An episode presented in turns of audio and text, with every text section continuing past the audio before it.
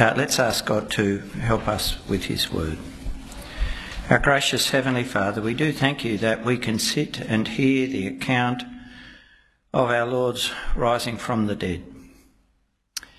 Uh, we thank you that so many years later uh, we still hear the witness of the apostles. Uh, we pray in your mercy you will give us conviction of the truth of what they say but more that we would know what the resurrection of Jesus means uh, for each one of us. And help me to speak your word truthfully and clearly. We ask this in Jesus' name. Amen.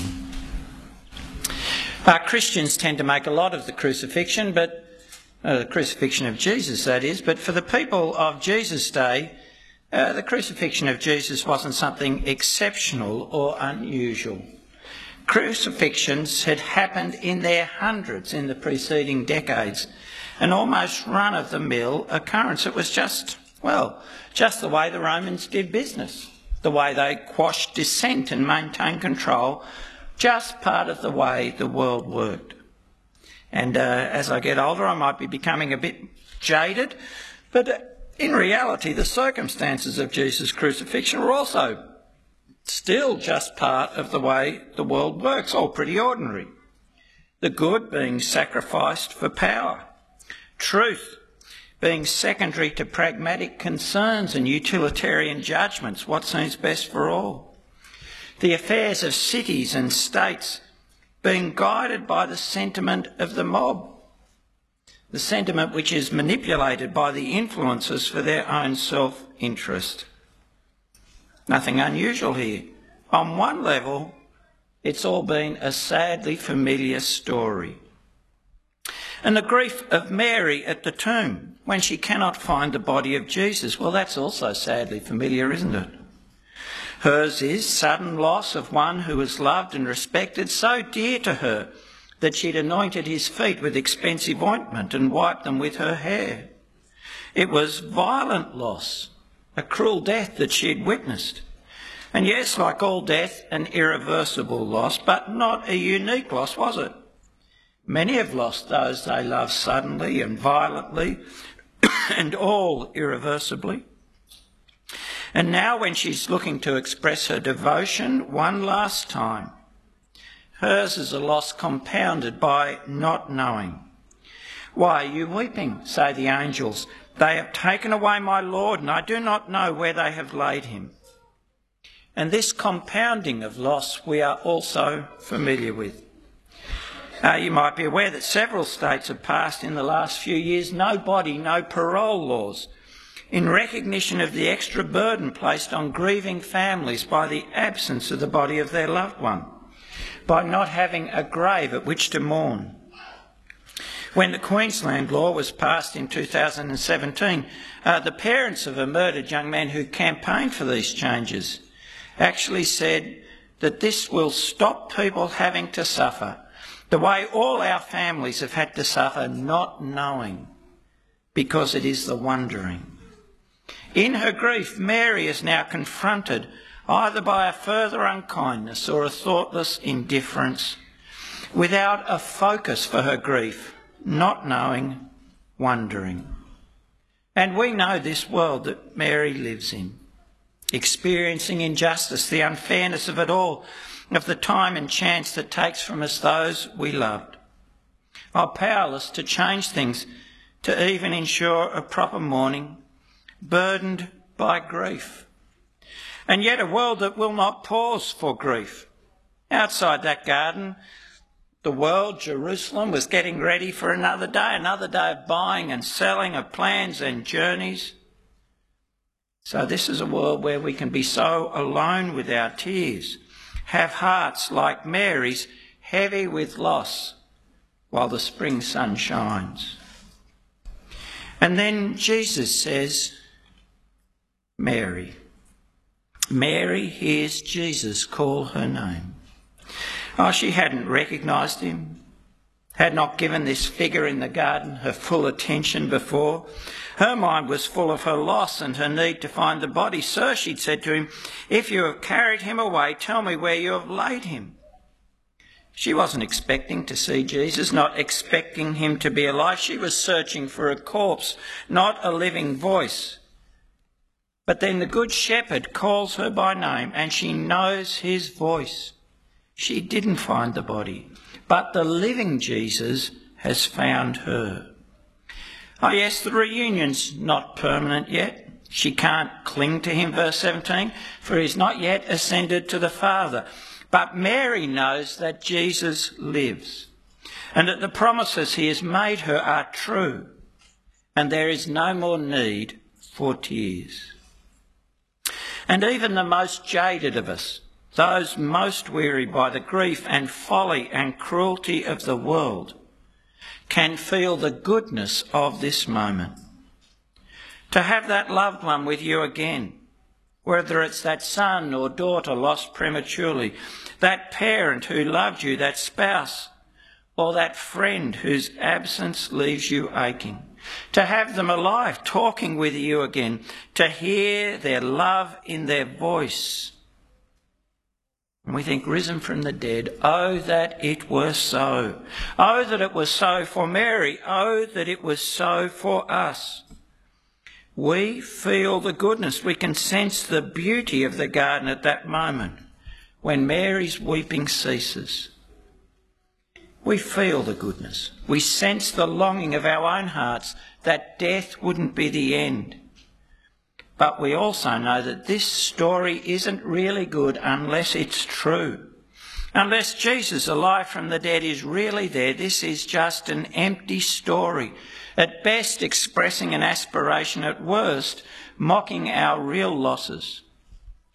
You know, living in this world, we all know about fine words, words we want to believe that are empty, stories to manipulate our feelings and rob our wallets, words that hold out hope but leave you uncertain and wondering, empty. In fact, some of us have been so wounded by such words, haven't we? I love you, I'll never do it again. Words which may have been wishes, but we have been painfully forced to see had no reality. And in our world, you even hear those words, words we want to believe in relation to death. You may have heard them at some funerals. Your loved one has become a star in the sky looking down on you. Oh, she'll live forever and her presence will be with us all our lives. Oh, when you live in the hearts of those you love, remember then you never die, which makes you wonder why you're at the funeral. Right? Fine words, but empty. Band aids for broken hearts that need more. And despite what is sometimes claimed, the way we feel about things doesn't make reality. Our feelings keep none of those we love alive. Our longing never brings them back. Death is an absolute which does not flatter our sense of importance, our claims to be able to create reality. For this story, whose goodness we sense, for this story to be good, it must be true. And our God knows that and gives proof of Jesus' resurrection, provides evidence to the senses of the reality of the risen Jesus, first to the apostles and then to us by their testimony, their witness. Uh, one of those apostles, Thomas, who we meet in verse 24, also knew that for the resurrection of Jesus to be good news, it must be true. I suspect that as well as that, he knew that the more we long for something to be true, the more we're likely to be deceived. And Thomas, we hear, is determined not to be deceived, not to be hurt by the disappointment, to not open even a crack to the hope that his master, his beloved master, lived. Thomas had heard the report of his friends, people with whom he had lived and travelled for three years. They told him clearly that the Jesus who had been crucified, who had been buried, was alive, that he'd shown them his hands and sides, identifying marks of the wounds still there. This was Jesus, no mistake. And in Luke, it tells us that on that first Sunday night, Jesus had even shared broiled fish with them to assure them he was no ghost, no disembodied spirit. Luke 24, verse uh, 39. See my hands and my feet, that it is I myself. Touch me and see. For a spirit doesn't have flesh and bones as you see that I have. And when he had said this, he showed them his hands and his feet, and while they still disbelieved for joy and were marvelling, he said to them, Have you anything to eat? And they gave him a piece of broiled fish, and he took it and ate before them. Thomas had heard their report. He'd heard them speak of, well, how they'd been convinced of the genuineness of Jesus' resurrection but he could not bring himself to believe. Unless I see in his hands the mark of the nails, and place my finger in the mark of the nails, and place my hand into his side, I will never believe. And did you notice that? Even the evidence of his own eyes would not be enough. Not enough, not just to, it's not enough to see. He would have to touch those wounds. And then eight days later, Thomas was convinced, was convinced of Jesus' resurrection by Jesus himself. He said to Thomas, Put your finger here and see my hands, and put out your hand and place it in my side. Do not disbelieve, but believe. And what we see to be true of Thomas, that it's the appearance of the risen Jesus that convinces him, is actually true of all the apostles, all those Paul mentions in 1 Corinthians 15. Then he appeared to more than 500 brothers at one time, most of whom are still asleep, though some are still alive, though some have fallen asleep. Then he appeared to James, then to all the apostles. Last of all, as to one untimely born, he appeared also to me. He appeared. It is the appearance of Jesus that convinced them that Jesus was alive in the body in which he had died. Being able to speak with him, walk with him, eat with him, touch him, being instructed by him. There was no mass hallucination, no confusion about whether Jesus had really died, whether the Roman executors had failed in their task. Oh no. And there was no error about where the body had been placed, no conspiracy to project onto the pages of history their convictions about Jesus. They weren't convinced of the resurrection by an empty tomb and an absent body. They were convinced by an empty tomb and a present embodied Jesus appearing to them. The goodness of Jesus' resurrection we sense in his tear ending calling of Mary is real. Real because the resurrection is true. And it is good, not just for Jesus and his first followers, those who knew him personally while he was on earth. Sometimes that's what we seem to think, as if the story ends with the fact of the resurrection and a happy reunion with his followers, that the significance of Jesus' resurrection is exhausted when we have asserted that it has happened.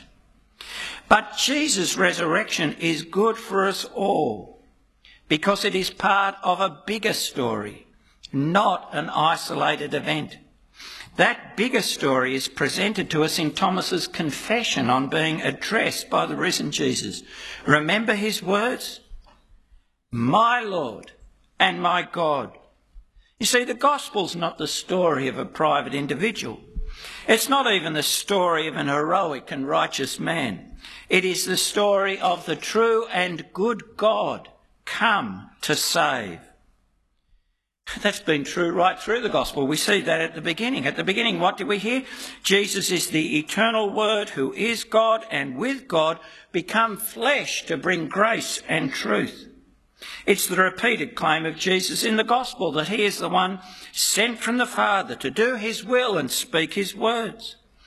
The good God saving is what is happening in the crucifixion of Jesus, the King of the Jews.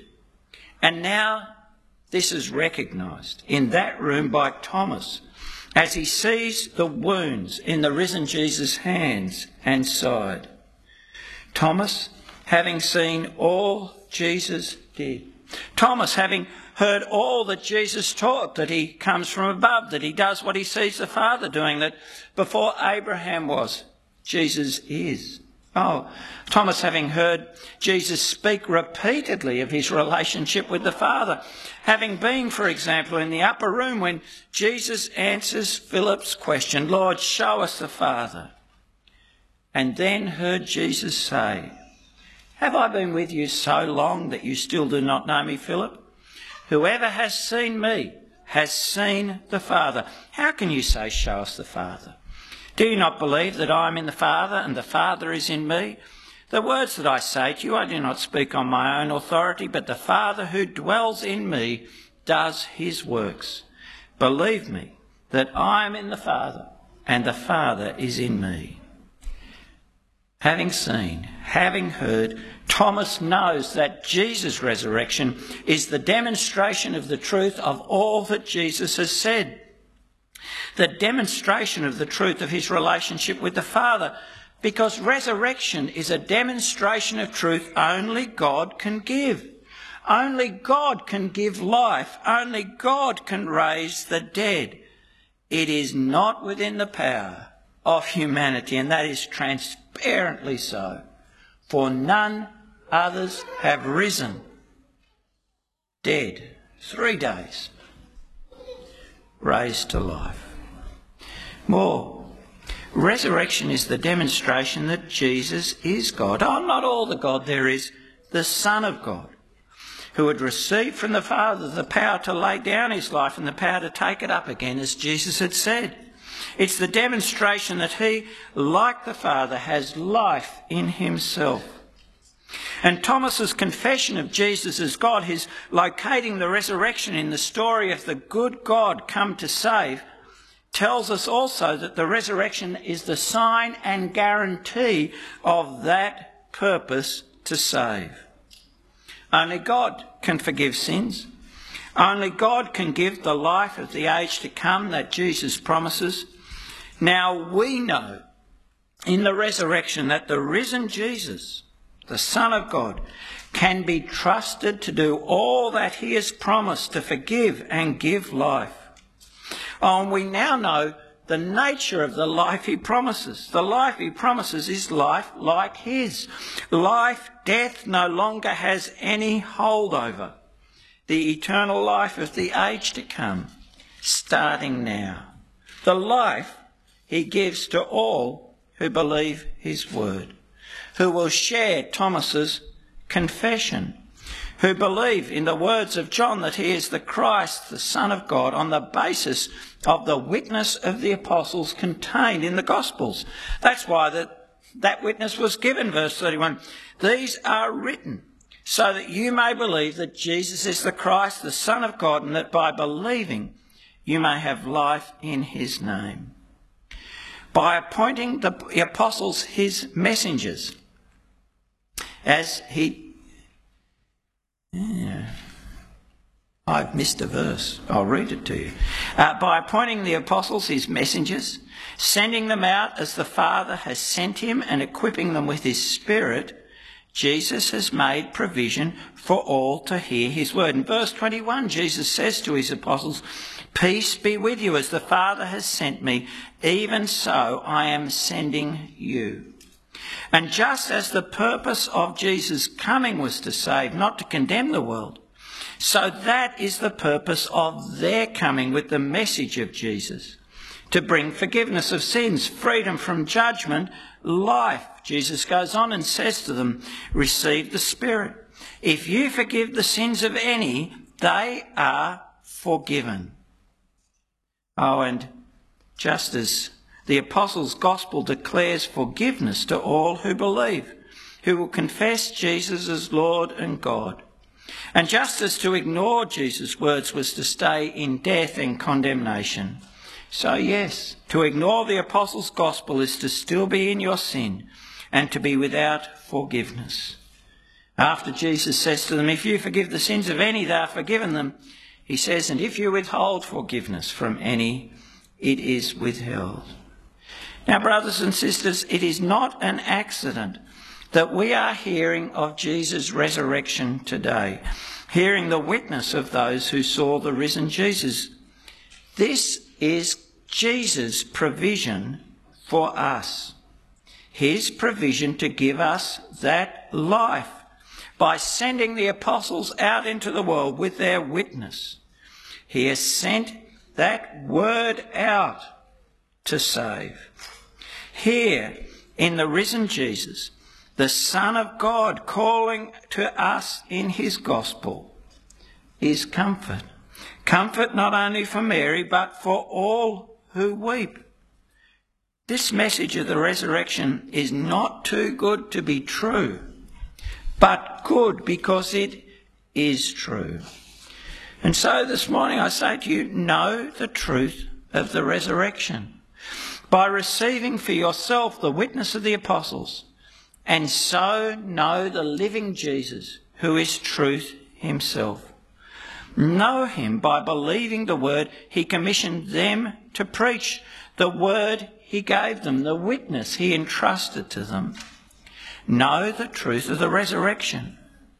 And if you're a believer that God has raised Jesus from the dead, let yourself feel the goodness of his resurrection. By feeling the goodness of his gift of life, his resurrection guarantees. Let yourself feel the goodness of his forgiveness, established as certain for all who believe the witness of the apostles. You see, he is. Jesus is Lord and God. All judgment is his. So forgiven by Jesus, you are forgiven forever and for all. Now, do you feel that in your heart this morning, confessing that God has raised Jesus from the dead? That what you're ashamed of, what perhaps you still hold against yourself, what you know deserves the anger of a righteous God, has been forgiven by the Son of God as you have turned and believed the gospel. And if you're a believer, let yourself feel the goodness of the hope he gives, where death is not the end, a certain hope. You see, it is now the risen Jesus who has shown he has life in himself shown death is no barrier to his keeping his word, who says to you, I am the resurrection and the life. Whoever believes in me, though he die, yet shall he live, and whoever lives and believes in me will never die. Jesus is risen from the dead. He is the resurrection and the life. Why would you doubt him? Take comfort from his promise. Oh, and believer, let yourself feel the goodness of the relationship with the Almighty God as Father, which is the life Jesus, the Son of God, brings. This is eternal life, he'd said to his disciples, that they know you, the only true God, and Jesus Christ, whom you have sent. This life Jesus brings is not an abstract thing, something that's an idea or something that only starts after you die. It is relationship now with the living God who is known in knowing his Son. A relationship where you can trust him and his good purpose for you. Where in Christ he relates to you as he relates to Christ, where you can call him Father Call on Him. Come to Him for grace and help, where you can know yourself even as you go through this life with all its ups and downs, as His adopted child, assured of His love. Know the truth of the resurrection and let yourself feel its goodness. And don't be abashed if you're a believer to share its beauty.